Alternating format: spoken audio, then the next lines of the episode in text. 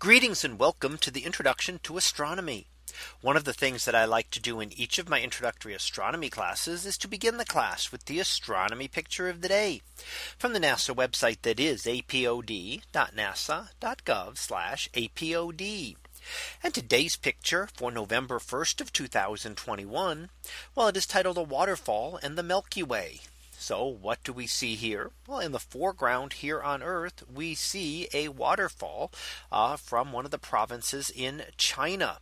And we can see that falling down and that is uh, pulled down of course by gravity as water reaches the end gravity will pull things down and gravity exists on any object with mass so not only here on Earth but on our moon and any other object to differing amounts so the more mass an object has the stronger in general the gravity will be now, of course, as we look up above, we see our Milky Way galaxy stretching across the sky.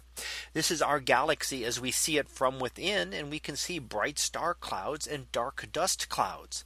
However, we may have to remember that everything that we see there in this image is a part of our galaxy as well. So the individual stars, including some of the bright stars well away from the Milky Way, are actually still a part of the Milky Way galaxy and are just stars that are relatively closer to us. When we look at the plane of the Milky Way, we are looking at very distant stars off that are tens of thousands of light years away. And there's so uh, so many of them just merged together together we just see the glow of light from them. So those clouds, we don't resolve the individual stars without things like a telescope to be able to look at them. The dust clouds block out a lot of the light from behind. So we don't see certain areas and can't study areas using ordinary visible light because there is too much dust in between us and the central portions of the galaxy and other portions of the galaxy. So you can see where we see the bright star clouds or areas of less dust that we can actually see through further.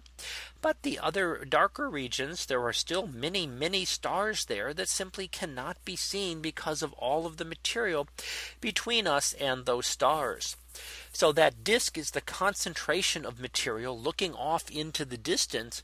But the relatively nearby stars, which may still be things that are hundreds or even thousands of light years away, are scattered all over the sky. And those are most of the stars that we see in the sky. And in fact, every star we see in the sky is a part of our own Milky Way, as it takes much more powerful telescopes to be able to see other stars.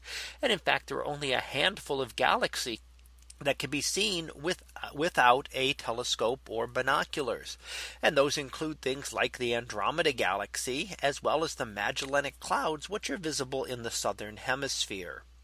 So here we get to see with the waterfall our own Milky Way galaxy as well as a number of stars that are also a part of our galaxy.